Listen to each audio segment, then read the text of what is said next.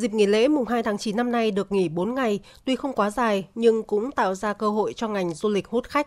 Rất nhiều gia đình tranh thủ đi nghỉ trước khi các con bước vào năm học mới. Chị Nguyễn Thanh Hà ở Hà Nội chia sẻ. Trong cái dịp nghỉ lễ mùng 2 tháng 9 này thì à, vì thời gian nghỉ khá là dài nên là tôi có thời gian để có thể trải nghiệm một chuyến du lịch à, ý nghĩa cùng với cả gia đình tôi. Thì trong mùa này thì tôi có tham tham khảo các cái chương trình như kiểu du thuyền, tham quan Vịnh Hạ Long để trải nghiệm các hoạt động mới mẻ trên du thuyền.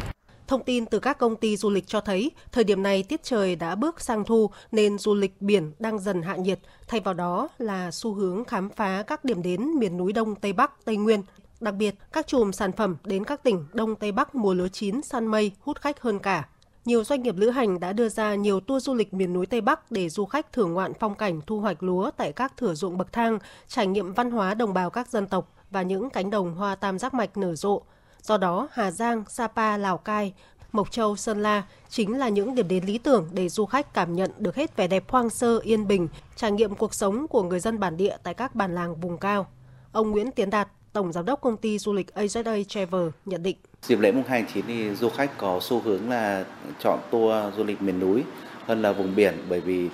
à, cả một cái mùa hè dài vừa qua thì đa số các à, gia đình hay là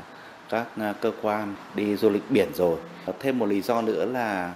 ừ, thời gian này thì cũng đang bắt đầu vào mùa lúa chín và có rất là nhiều những cái điểm ruộng bậc thang hút khách ví dụ như là đi à, mù căng trải hay là khu vực là tú lệ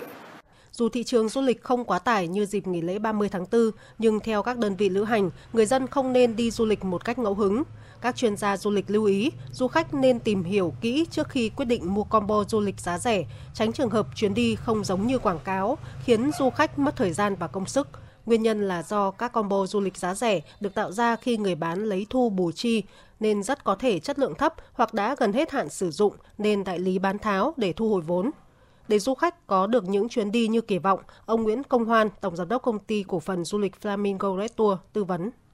Nếu mà kế hoạch du lịch của chúng ta mà nó phát sinh một cách nó rất là ngắn, thậm chí là ngay lập tức ấy, thì rõ ràng là cái công tác cảnh báo điểm đến rất là khó. Thậm chí có những du khách còn đến nơi thì tìm dịch vụ